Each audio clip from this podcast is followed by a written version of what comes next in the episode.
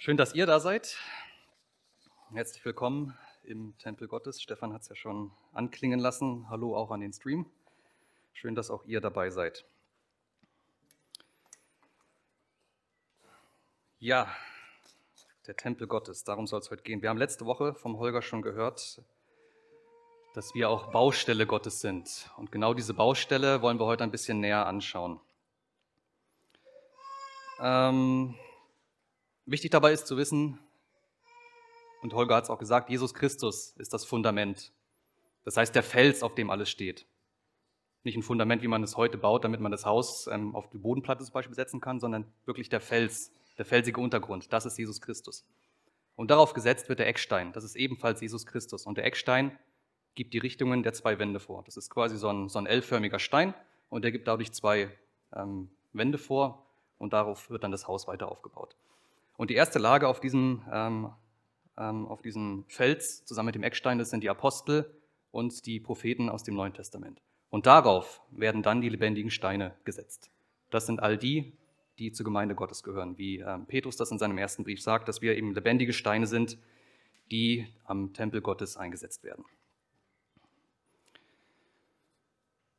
Um aber zu verstehen, was Tempel eigentlich bedeutet, müssen wir erstmal den Text lesen. Ja, das stimmt. Wir, genau, wir schauen uns erstmal den Text an, bevor ich dann ähm, euch weiteres über den Tempel erzähle. Den Text dazu finden wir heute im zweiten Korintherbrief, ähm, Kapitel 6 bis 7, die Verse 14 bis zum 1. Zieht nicht unter fremdem Joch mit den Ungläubigen, denn was hat Gerechtigkeit zu schaffen mit Gesetzlosigkeit? Was hat das Licht für Gemeinschaft mit der Finsternis? Wie stimmt Christus überein mit Belia? Oder was für ein Teil hat der Gläubige mit dem Ungläubigen? Was hat der Tempel Gottes gemein mit den Götzen? Wir aber sind der Tempel des lebendigen Gottes. Wie denn Gott sprach, ich will unter ihnen wohnen und wandeln und will ihr Gott sein, und sie sollen mein Volk sein. Darum geht weg von ihnen und sondert euch ab, spricht der Herr, und rührt nichts Unreines an, so will ich und so will ich euch annehmen und euer Vater sein und ihr sollt meine Söhne und Töchter sein, spricht der allmächtige Herr. Weil, wie, weil wir nun solche Verheißungen haben, ihr Lieben, so lasst uns von aller Befleckung des Fleisches und des Geistes uns reinigen und die Heiligung vollenden in der Furcht Gottes. Also Paulus sagt hier ganz klar, wir sind der Tempel. Und um eben zu verstehen, was Tempel bedeutet, Tempel ist ja eigentlich ein Gebäude, aber wir sind der Menschen was das bedeutet, auch für uns in der heutigen Zeit, müssen wir die Spur des Tempels, wie er in der Bibel beschrieben wird, vom Anfang bis zum Ende mal durchgehen. Das wirkt jetzt wahrscheinlich etwas theoretisch für euch, ich versuche es aber durch Bilder ein bisschen aufzulockern. Helmut, kannst du mal das Licht ein bisschen dimmen, dass man es vorne besser sieht? Der Anfang des Tempels wird beschrieben im Ende der Bibel, in der Offenbarung. Letztendlich ist aber der Tempel, so wie wir ihn kennen, ein, ein Ort für Opfer, wo Opfer dargebracht werden und auch wo Gottesdienst stattfindet. Der Tempel wird auch beschrieben als der Wohnort Gottes unter den Menschen, wie Paulus das im Vers 16 eben gesagt hat, dass Gott wohnen will unter den Menschen und wandeln will unter ihnen. Man kann es sich also so vorstellen wie ein, ein Büro Gottes oder eine Außenstelle. Gott selbst ist ja nicht ortsgebunden. So sagt, Sam, äh, so sagt Salomo das, als er den Tempel eingeweiht hat, den er gebaut hat. In 2. Chronik, ähm, Kapitel 2, Verse 4 bis 5. Da spricht er, und das Haus, das ich bauen will, soll groß sein, denn unser Gott ist größer als alle Götter. Aber wer vermag es, ihm ein Haus zu bauen? Denn der Himmel und aller Himmelhimmel können ihn nicht fassen. Wer bin ich denn, dass ich ihm ein Haus baue, es sei denn, um vor ihm zu opfern? Also weder der Himmel noch die Himmelhimmel, also der Himmel ist das, was wir über der Erde sehen, ähm, das Blaue und der Himmelhimmel ist das Universum. All das kann Gott nicht fassen. Gott ist größer als all das. Und doch offenbart sich Gott den Menschen und ist im Tempel präsent. Der Tempel ist also die, der, der Ort der besonderen Begegnung mit Gott, da wo wir Gott wirklich erleben können. Und das macht er im Alten Testament sichtbar durch die Wolkensäule. Als Israel ähm, aus Ägypten auszieht, ähm, begleitet Gott sie in Form einer Wolkensäule bei Tag und in, bei der Nacht in Form einer ähm, Feuersäule. Und auch diese Wolkensäule, die sogenannte Shechina, ähm, zieht dann später in den Tempel ein, um wirklich präsent zu zeigen, Gott ist jetzt hier vor Ort. Man kann Gemeinschaft mit ihm haben. Auf der anderen Seite ist ein Tempel aber auch nur eine, eine Hülle, ein Gebäude, wie ich es schon gesagt habe. Und ohne Füllung macht dieses Gebäude wenig Sinn. Oder man könnte auch sagen, es ist nutzlos oder bedeutungslos. Da, wo es einfach nur ein Gebäude ist, da kann es auch zu einem Hindernis werden, um Gott wirklich zu begegnen. Wenn man Tempel nur als Gebäude versteht, dann ist es ein Hindernis, um Gott wirklich zu begegnen. Und wie wir später auch noch sehen werden, ähm, Paulus spricht da von der Reinigung. Wenn wir Tempel nur als Tempel verstehen, als Gebäude, dann erfahren wir nicht, was es heißt, uns zu heiligen, was es heißt, dass dieser Ort heilig ist. Aber zurück zum Originaltempel. Da finden wir eine Beschreibung oder ähm, in der Offenbarung immer kurze Sätze, wie dieser Tempel ähm, dargestellt wird. Und da heißt es eben in der Offenbarung Kapitel 15, Vers 8, und der Tempel wurde voll Rauch von der Herrlichkeit Gottes und von seiner Kraft. In der Offenbarung wird über den Aufbau, also wie der Tempel aufgebaut ist, welche Dimension der hat, was es da so für, für ähm, Gebäudeteile gibt, wird nichts gesagt. Aber es sind Tempelgeräte vorhanden. Es gibt einen Leuchter, es gibt einen Altar, es gibt sogar die Bundeslade, die Original-Bundeslade. Es gibt ein Räucherfass und es gibt auch ein, ein Waschbecken, wo man sich reinigen kann.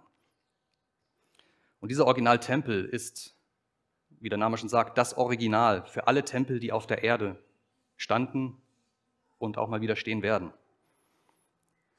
Das heißt, alles, was wir dort in diesem großen Tempel finden, im Original, das finden wir als Abbild auf, dem, auf den Tempeln, also auf den, in den jüdischen Tempeln auf der Erde. Aber auch für uns, da wir ja Tempel Gottes sind, übertragen auch auf uns. Das heißt, wenn wir Tempel betrachten, wenn wir in der Bibel vom Tempel lesen und was damit alles zusammenhängt, was für Geräte drin sind, was für Farben der hat, welche Materialien verwendet wurden, das ist alles ein Bild das wir auf uns übertragen können und das auch eine Bedeutung, eine symbolische Bedeutung für uns hat.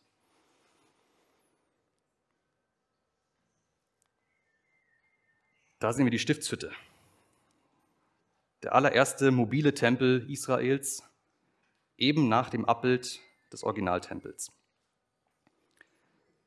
Und da heißt es im zweiten Mosebuch, Kapitel 40, Vers 35, und Mose konnte nicht in die Stiftshütte hineingehen, weil die Wolke darauf ruhte und die Herrlichkeit des Herrn die Wohnung erfüllte. Das heißt, es gab wieder das Gebäude und die, ich nenne es jetzt mal Füllung durch Gott. Diese Shechina, diese Wolkensäule ist wieder hineingekommen und hat, hat gezeigt deutlich, Gott ist hier, ich bin mit euch, ich will unter euch sein, mitten unter euch. Es braucht also auf der einen Seite das Gebäude und auf der anderen Seite wirklich die Füllung, das, was es ausmacht. Ihr seht hier auf dem Bild den Aufbau. Ähm, es gibt also hier den Vorhof. Das ist einmal da vorne der Brandopferaltar, dahinter ein kleines Waschbecken. Das Ganze ist, wie ihr es ja auf dem Eingangsbild gesehen habt, von einem Zaun umgeben und in der Mitte oder im hinteren Teil steht dann ähm, das, das ähm, Bundeszelt. Im Inneren und jetzt lasst euch nicht täuschen, von außen sieht, sieht das relativ klein aus, aber diese Säulen sind fünf Meter hoch. Im Inneren haben wir da nochmal einen kleinen Vorhof. Das ist der, der, Teil, der genannt wird das Heilige. Darin befinden sich der Leuchter, also der siebenarmige Leuchter, die Menora. Der Räucheraltar, wobei der Räucheraltar ähm, von seiner Bedeutung her zur Bundeslade in das Allerheiligste zugeordnet wird. Er steht nur kurz davor und auf der anderen Seite den Schaubrottisch. Und die Menora ist die einzige Lichtquelle in, in äh, eben diesem Zelt.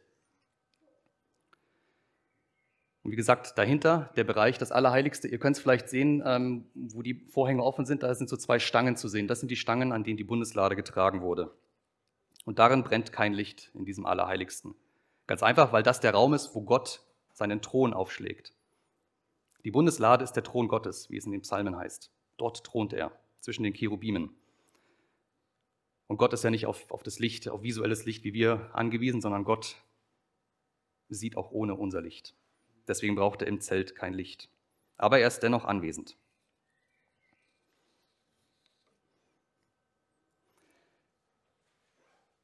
Die Stiftshütte, wie sie auch genannt wird, die wurde dann später ersetzt durch den ersten Tempel, geplant von König David und gebaut durch seinen Sohn Salomo.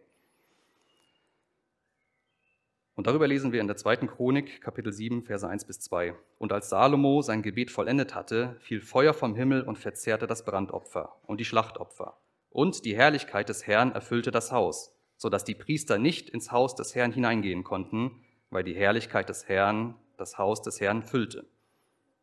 Auch hier wieder der typische Aufbau. Ihr seht vorne ein Waschbecken und den Brandopferaltar und innen drin im Tempel selbst ähm, genau das gleiche wie in der Stiftshütte. Wieder das Heilige, mit den Geräten und das Allerheiligste mit der Bundeslade. Und auch hier zeigt sich wieder, auf der einen Seite haben wir das Gebäude, auf der anderen Seite haben wir die Wolkensäule, die wieder einzieht in den Tempel, um zu zeigen, Gott ist mit seinem Volk hier auf Erden. Im Laufe der Zeit ähm, wurde dieser Tempel zerstört und nachdem das israelitische Volk aus dem Exil wiederkehren konnte, ähm, haben sie einen neuen Tempel gebaut, den sogenannten zweiten Tempel, ähm, oder er wurde dann auch äh, Herodianischer Tempel genannt, weil Herodes der Große den dann wieder ähm, noch pompöser ausgebaut hat. Also das ist letztendlich der, der letzte Stand, wie Jesus ihn auch äh, zu seiner Zeit, als er auf der Erde war, gesehen hat und auch betreten hat, dort gepredigt hat. Und ihr seht, von, von einem Zelt, von der Stiftshütte bis hin zu diesem kolossalen Tempel hat sich schon einiges getan. Aber bei diesem Tempel wird in der Bibel nicht erwähnt, dass die Wolkensäule eingezogen ist. Gott hat sich nicht als präsent gezeigt. Er hat den Auftrag gegeben, diesen Tempel zu bauen. Aber das Volk war nicht in der Herzenshaltung, dass Gott sagen konnte, hier unter diesem Volk kann ich jetzt sein, hier unter diesem Volk möchte ich präsent sein. Es gab anfängliche Euphorie, diesen Tempel zu bauen, aber die Israeliten, nachdem sie aus dem Exil kamen, haben erstmal ihre Häuser gebaut und haben sich erstmal wieder ein gutes Leben verschafft. Und dann kamen Propheten und haben gesagt, hey, Moment mal, ihr wohnt in solchen Protzhäusern und Gottes Haus ist immer noch zerstört. Das passt doch nicht zusammen. Die Prioritäten lagen also vollkommen anders. Gott hat sie wieder in, in das verheißene Land gebracht, er hat sie wieder zurückgebracht, er hat sie versorgt dort, aber sie haben ihn vergessen. Sie haben nicht auf das geachtet, was er ihnen gesagt hat. Es gab auch Völker drumherum, die ähm, das Volk Israel mutlos gemacht haben, die es geschreckt haben, sodass der Tempelbau auch unterbrochen werden musste. Das heißt, der, der Glaube an Gott, dieses sich für Gott einsetzen und durchsetzen, war nicht mehr so in den Herzen, wie es anfangs noch war. Und daran zeigt sich eben, egal wie majestätisch der Bau ist, egal wie groß dieses Gebäude ist, es kommt darauf an, dass Gott darin präsent ist dass Gott wirklich als Präsenz, als Säule, wie auch immer man sich das vorstellen möchte, darin wohnt. Es geht also nicht darum, Prestige zu zeigen, dass dieses Gebäude protzig ist, sondern es geht darum, dass Menschen dort zu Gott finden können, dass sie ihm begegnen können.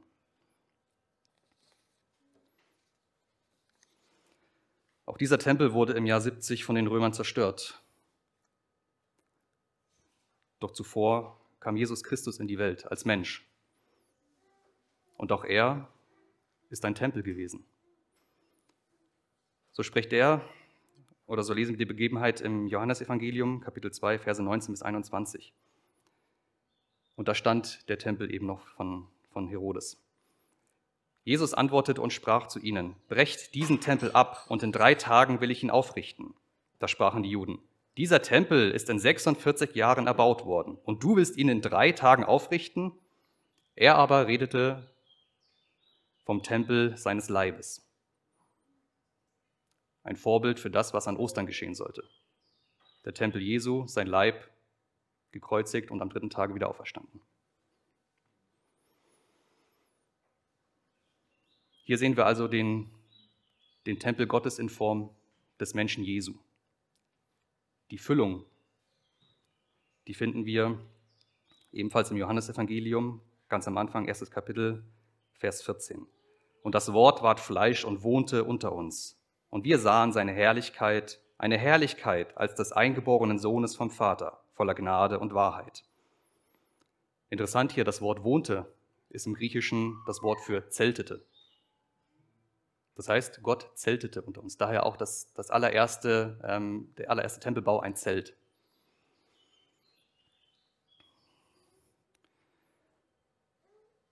Und diese Füllung, die, die Jesus hier, äh, die Johannes hier beschreibt, ähm, dass sie eben die Herrlichkeit Gottes in Jesus gesehen haben, das war genau das, was Stefan schon hat anklingen lassen, die Taufe Jesu im Jordan. Da kam der Heilige Geist in Jesu.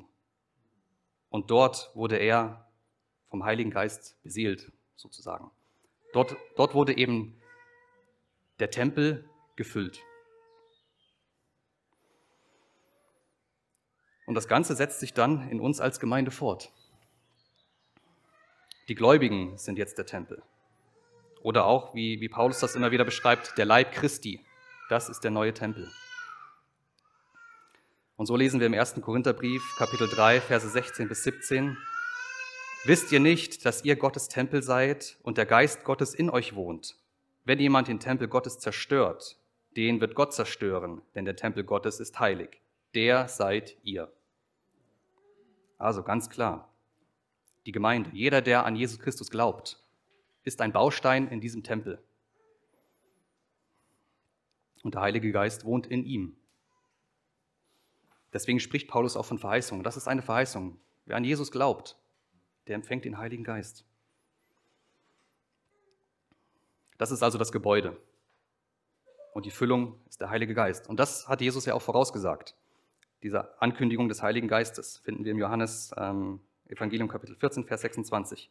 Aber der Tröster, sagt Jesus, der Heilige Geist, den mein Vater senden wird in meinem Namen, der wird euch alles lehren und euch, in alles, äh, und euch an alles erinnern, was ich euch gesagt habe. Und diese Erfüllung, die finden wir am Pfingsten. Da wird der Heilige Geist ausgegossen. Pfingsten steht ja kurz vor der Tür. Auch da werden wir wieder viel über den Heiligen Geist hören, wie er wirkt, ähm, warum er in den Menschen ist. Das ist die Füllung des Tempels der Gläubigen für Gott. Das heißt, genau wie bei Jesus zieht auch bei den Gläubigen der Heilige Geist als sichtbares Zeichen Gottes unter den Menschen ein. Und weil Jesus der Gemeinde eben voranging durch seinen Tod und seine Auferstehung, an der auch wir teilhaben werden, an diesem Leben, das Jesus gegeben hat, wir werden auferstehen. Entweder werden wir entrückt oder wir werden auferstehen. Das heißt aber auch, Jesus Christus als Haupt der Gemeinde hat die Mitgliedsnummer eins. Deswegen ist er das Haupt. Auf ihn ist alles ausgerichtet. Auf ihn kommt es an. Weil er eben uns voranging. Nicht wir haben etwas geleistet und dürfen jetzt auf unser Recht pochen, etwas zu empfangen. Nein, Jesus hat das alles zuerst für uns getan. Gott hat uns zuerst geliebt, damit wir diese Liebe jetzt erwidern können. Und das große Finale wird abermals im Himmel stattfinden. Da werden eben Gott und das Lamm der Tempel sein. So lesen wir in Offenbarung 21, die Verse 22 bis 23. Und dieses ganze Kapitel 21 dreht sich um das neue Jerusalem, das vom Himmel herabkommen wird.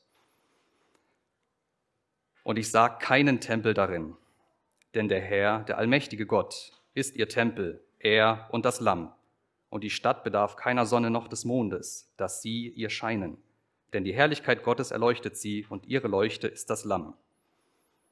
Das heißt, Gottes Herrlichkeit, Gottes Licht strahlt in dieser Stadt. Und das ist interessant. Es wird kein Mond mehr gebraucht und keine Sonne mehr gebraucht. Das ist ein direkter Rückbezug zum Anfang der Bibel, wo Gott Himmel und Erde schuf. Und da heißt es, Gott sprach, es werde Licht und es ward Licht. Genau dieses Licht ist hier gemeint. Das wird einmal wieder strahlen. Denn Sonne und Mond wurden erst am vierten Tag geschaffen. Dieses Licht von Gott strahlte schon am ersten Tag. Das heißt, es ist wesentlich größer, wesentlich besser für den Menschen, dieses Licht zu haben, als sich auf Sonne und Mond zu verlassen. Gott wird einmal wieder strahlen. Und das neue Jerusalem wird im 21. Kapitel eben auch beschrieben als heilige Stadt. Zelt Gottes bei den Menschen. Hier wieder der Begriff Zelt. Tempel und Zelt sind austauschbare Begriffe in der Bibel. Die Stadt wird beschrieben als geschmückte Braut, als Braut und Frau des Lammes, sprich Jesu. Und es wird auch gesagt, dass diese Stadt die Herrlichkeit Gottes hat. Eben diese Herrlichkeit, die früher durch die Shechina, die Wolkensäule dargestellt wird, wird jetzt durch das Licht Gottes direkt dargestellt. Diese Herrlichkeit des Herrn. Und bei Paulus finden wir eben auch ähm, die Erklärung, dass die Gemeinde, jeder, der an Jesus Christus glaubt, eben Teil des Leibes ist und damit auch Teil der Braut Christi. Die Gemeinde ist die Braut Christi. Und genau hierdurch wird deutlich, dass eine tiefe Verbundenheit zwischen der Gemeinde und Christus besteht. Was kann es für eine bessere Gemeinschaft geben als von Eheleuten, Mann und Frau, eine Einheit, eine Einheit. Und im Hebräischen heißt es nicht, ähm, der Mann, äh, ja, der Mann hängt der Frau an, sondern er klebt an ihr. Das heißt, es ist eigentlich eine Verbindung, die nicht mehr gelöst werden soll. Gottes Superkleber wirkt hier. Das heißt aber auch, Gemeinde ist das Heilige, das von Gott Geheiligte. Und heilig heißt im biblischen Sinne, Sinne immer abgesondert, getrennt von etwas anderem. Und so können wir eben auch verstehen, dass Jesus einerseits das Allerheiligste ist, also der Tempel, aber gleichzeitig auch die Herrlichkeit Gottes, eben dieses Licht, das einmal scheinen wird. Und er sagt ja selbst von sich, ich bin das Licht der Welt. Ich bin das Licht der Welt. Dadurch hat er eben gezeigt, dass dieses Licht des Vaters, die Herrlichkeit des Vaters für uns scheinen kann und für uns scheinen soll, für die Welt scheinen soll. In einer Art, wie wir es ertragen können. Natürlich, die Herrlichkeit Gottes, die kann erstens niemand sehen und könnte zweitens auch niemand ertragen, ohne dabei zu sterben. Aber Jesus hat es eben gezeigt in, in seiner Art und Weise, wie er als Mensch auf die Welt kam, wie er gepredigt hat, wie er die Menschen geliebt hat. So ist Gott, so ist Gottes Licht, so soll es in die, in die Herzen scheinen, auf eine erträgliche Art und Weise.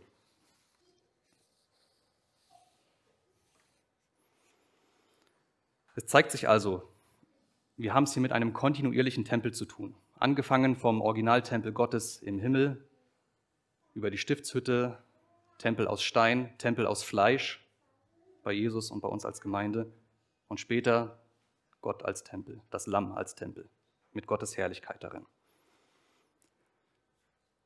Paulus bestätigt das alles auch im Hebräerbrief. Da spricht er eben vom Tempel im Himmel als das größere und vollkommenere Zelt. Auch hier wieder, das Zelt und Tempel sind austauschbare Begriffe, weil es um das Ding an sich geht. Es geht nicht um, um ein Gebäude, es geht nicht um einen Ort, es geht um die Sache an sich. Es ist also der wahrhaftige Tempel, von dem da die Rede ist. Wohingegen die Stiftshütte nur ein Abbild ist, ein Schattenbild, ein Bild dessen, was wahrhaft im, im Himmel ist. Das heißt, es ist ein immaterieller Begriff, so wie Bundestag. Egal, wo der Bundestag tagt, es kommt darauf an, welche Menschen darin sind, die das Volk repräsentieren. Oder der Begriff Heimat. Das heißt ja immer so schön, Heimat ist da, wo das Herz ist. Das kann man nicht an einem Ort festmachen, sondern es kommt auf die Herzenshaltung an. Und auf das, womit das Herz gefüllt ist. So, langer Anlauf. Aber es ist wichtig, um wirklich zu verstehen, was, was damit gemeint ist, was Tempel für uns als Gemeinde bedeutet. Im Predigtext, da führt Paulus ähm, verschiedene Gegensatzpaare auf. Da haben wir einmal die Gerechtigkeit gegenüber der Gesetzlosigkeit, Licht und Finsternis. Christus auf der einen Seite und Beliar oder Belial, wie er auch genannt wird, auf der anderen Seite. Ähm, Im Neuen Testament ist das ein Bild für den Teufel oder ein Name für den Teufel. Ähm, ich glaube, die Übersetzung heißt Verruchter, also ein, ein ruchloser Mörder, denn der Teufel ist ja ein Mörder von Anfang an. Wir haben das Gegensatzpaar Gläubige und Ungläubige und es wird auch gesprochen vom Tempel Gottes, also von Gott selbst und von den Götzen. Und daraus wird eben klar, diese Trennung, diese Heiligung trennt immer zwischen zwei Dingen, zwischen heilig und unheilig. Und so ist es klar, wenn Gott heilig ist auf der einen Seite, dann muss auch das, was zu ihm gehört, der Tempel Gottes, ebenso heilig sein. Ansonsten kann es da keine Gemeinschaft geben. Wenn Gott präsent sein will und soll, dann kann er das natürlich nur in gebührender Ehre, in gebührendem Maß in einem geheiligten Tempel. Und genau das ist es, was der Teufel nicht will. Wir sollen nicht geheiligt sein vor Gott. Wir sollen unheilig sein. Der Teufel, der will die Verunreinigung des Tempels. Er will sich quasi als, als, als Ersatzgott profilieren. Er will die Götzen installieren in unserem Leben, damit wir von Gott wegkommen, dass diese Heiligung hin zu Gott nicht mehr geschehen kann. Er will Gott aus dem Leben aller Menschen, aber besonders aus dem Leben der Gläubigen verdrängen, um seinen Platz einzunehmen. Und das lesen wir im zweiten Thessalonicher Brief, Kapitel 2, Vers 4. Da heißt es über den Teufel, er ist der Widersacher, der sich erhebt über alles, was Gott oder Heiligtum heißt, sodass er sich in den Tempel Gottes setzt und vorgibt, er sei Gott. Das ist einerseits präsent heute in unserem Leben, im Leben jedes Menschen, wird aber später mal noch beim Auftreten des Antichristen eine wirklich konkrete, in Form einer Person Bedeutung bekommen. Aber der Teufel wirkt auch heute. Das Gute ist, er darf nur so weit wirken, wie Gott es ihm zulässt. Das sehen wir deutlich im Buch Hiob. Dem Teufel sind Grenzen gesetzt. Hiob muss schwer leiden, aber er darf nicht über das leiden, was Gott festgesetzt hat. Der Teufel äh, arbeitet wirklich hart und deswegen spricht Paulus auch an die, an die Feser eine Ermahnung aus. Darum legt die Lüge ab und redet die Wahrheit, ein jeder mit seinem Nächsten, weil wir untereinander Glieder sind. Auch hier wieder das Bild des einen Leibes, des einen Tempels. Zürnt ihr, so sündigt nicht. Lasst die Sonne nicht über eurem Zorn untergehen und gebt nicht Raum dem Teufel. Er sagt hier also Gläubigen, gebt dem Teufel nicht Raum. Das heißt, der Teufel will die Gläubigen zu Fall bringen.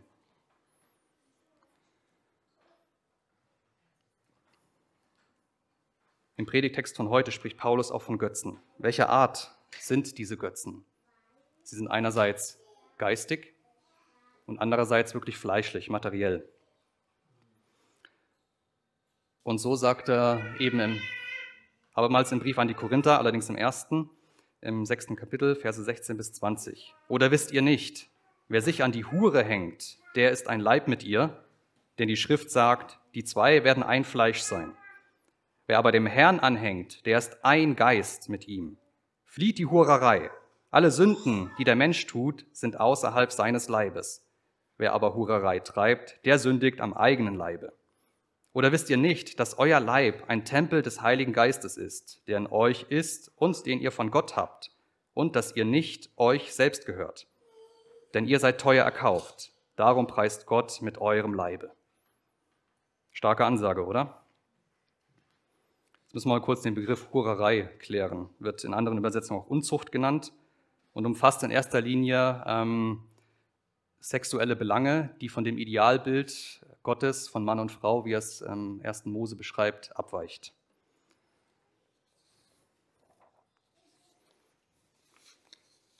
Paulus sagt hier ganz deutlich, flieht die Hurerei. Er sagt also allen Korinthern, und dort waren jetzt nicht nur Verheiratete, sondern auch Unverheiratete dabei. Flieht die Hurerei. Lasst euch gar nicht darauf ein. Er macht dadurch deutlich, dass sexuelle Kontakte außerhalb der Ehe nicht im Sinne Gottes sind, dass es nicht nach Gottes Idee ist und damit auch eine Verunreinigung des Leibes und somit des Tempels vonstatten geht. Das ist jetzt kein Grund für Ehemänner und Ehefrauen, sich zurückzulehnen. Tut mir leid. Wir lesen und das sagt Jesus selbst in Matthäus 5, die Verse 27 bis 29. Ihr habt gehört, dass gesagt ist, du sollst nicht Ehe brechen. Ich, Jesus, aber sage euch, wer eine Frau ansieht, sie zu begehren, der hat schon mit ihr die Ehe gebrochen in seinem Herzen. Wenn dich aber dein rechtes Auge verführt, so reiß es aus und wirf's von dir. Es ist besser für dich, dass eins deiner Glieder verderbe und nicht der ganze Leib in die Hölle geworfen wird. Es ist also keineswegs damit getan, dass man sich auf dem Status Ehe ausruht und sich innerlich von seinem Ehepartner verabschiedet. Nach dem Gesetz der Tora, nach dem Gesetz der Juden wäre das in Ordnung. Man hält die Ehe, man bricht sie nicht. Aber nach dem Gesetz Christi ist das nicht ausreichend. Da kommt es auf die Herzenshaltung an, nicht auf den Status. Die Herzenshaltung ist wichtig. Ich weiß nicht, ob man den bei Facebook oder Instagram darstellen kann. Ne? Man kann ja mal Status äh, zeigen, aber Herzenshaltung weiß ich nicht, ob das vielleicht geht. Aber Gott kennt die Herzen und darauf kommt es an. Und Jesus fordert hier auch ganz deutlich die Reinigung von der Befleckung des Fleisches und des Geistes und eine radikale Trennung von der Sünde, so wie Paulus das eben an die Korinther schreibt. Trennt euch von der Sünde, flieht die Hurerei, lasst die Finger davon. Und das war nur ein Beispiel von, von fleischlicher ähm, Sünde, die beschrieben wird. Jesus geht im, in der Bergpredigt auch noch darauf ein, dass man zum Beispiel seinen Bruder nicht beleidigen soll. Vorausgehend darf, dafür ist ähm, das Gesetz, du sollst nicht töten. Jesus sagt aber, wenn du deinen Bruder schon beleidigst, dann ist es so, als hättest du Rufmord an ihm begangen. Auch er verschärft hier nochmal das Wort. Aber daraus wird deutlich eben, diese Reinigung, die muss aus dem Herzen kommen. Wenn wir zu Gott kommen wollen, dann können wir das nur mit dem Herzen. Vor einigen Wochen habe ich es beschrieben, als es darum ging, dass die Gemeinde ein Ölzweig ist. Da hieß es, ähm, der wahre Jude, der ist nicht daran zu erkennen, dass, dass ähm, er körperlich beschnitten ist, sondern der ist daran zu erkennen, dass sein Herz beschnitten ist. Auf die Herzenshaltung kommt es an. Nur durch das, das richtige Herz kommen wir zu Gott. Nicht, weil wir von Geburt Jude sind oder weil wir es nicht sind oder weil wir irgendwelche Gesetze erfüllen, sondern weil unser Herz auf Jesus ausgerichtet ist.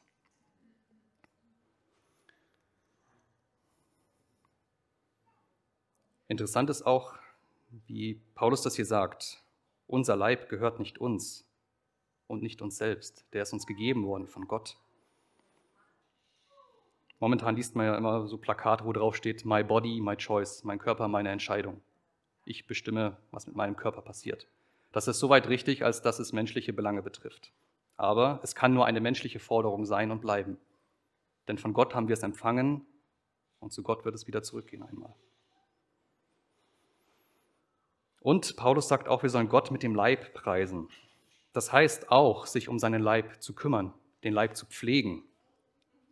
Also ihn weder verlottern zu lassen, noch ihn so weit aufzuhübschen, dass es bloß noch um die Hülle geht. Ich gebe euch mal ein Beispiel. Ich habe auch schon öfter mal hinten am Beamer in Jogginghose gesessen. Das kann man mal machen, weil es keiner sieht. Aber es ist nicht das Bild, das man für andere geben sollte. Es stellt ja, wir sind ja letztendlich immer Repräsentanten als Tempel ähm, von dem, was Gott darstellt. Wir sind Abbilder Gottes. Deswegen sollen wir uns auch um den Leib, den wir von ihm bekommen haben, der unser Besitz ist, aber nicht unser Eigentum. Darum müssen wir uns kümmern. Deswegen habe ich auch heute ein Hemd und eine Hose an, also eine lange Hose. Und es ist, es ist doch klar, es ist bei uns Christen so, es ist auch draußen in der Welt so.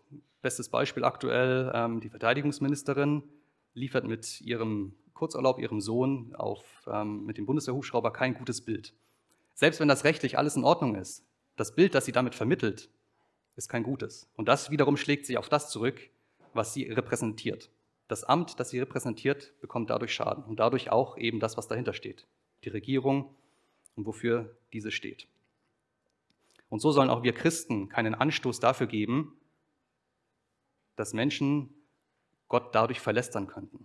Wir sollen so leben, dass Gott immer geehrt wird, auch durch den Leib, auch durch das, was wir sagen, auch so, wie wir handeln, aber auch so, wie wir uns darstellen, wie wir uns geben, wie wir uns anderen Menschen gegenüber verhalten. Das muss das widerspiegeln, was in unserem Herzen ist. Wenn die Herzenshaltung nicht stimmt, dann ist es egal, wie gut oder schlecht der Körper aussieht. Dann ist es egal, was wir darstellen, egal, was die Leute von uns denken. Wenn die Herzenshaltung nicht stimmt, dann haben wir selbst ein Problem. Was die anderen dann davon halten und damit machen, ist nochmal was anderes. Aber wir selbst, wenn die Herzenshaltung nicht stimmt, müssen vor Gott damit leben und uns auch dafür rechtfertigen. Deswegen, und das Gute ist hier, Paulus sagt es nochmal, wir haben Verheißungen. Wir haben Verheißungen. Und daran müssen wir uns halten. Das müssen wir immer im Blick behalten. Das ist wichtig. Darauf müssen wir schauen. Wir sind der Tempel. Wir sind das Heilige, weil Gott, weil Jesus das Allerheiligste ist, weil er uns geheiligt hat. Von ihm geht alles aus und darauf können wir aufbauen. Er ist der, der Grundstein, der Eckstein und das Fundament. Wir bauen nur darauf auf.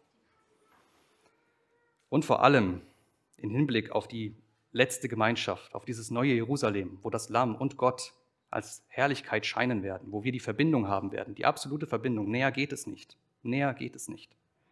Der Heilige Geist jetzt in uns ist schon sehr gut. Aber so wie es später einmal sein wird, wirklich in der Nähe, in der Präsenz Gottes zu sein, das können wir jetzt nur erahnen.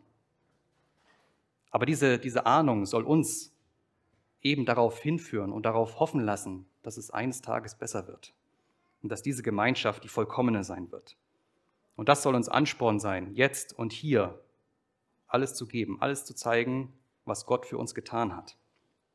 Denn Jesus ist ja für uns gestorben und hat uns vor Gott gerechtfertigt. Nicht aus eigener Kraft haben wir das empfangen, sondern weil Jesus es getan hat für uns. Und wir dürfen das annehmen.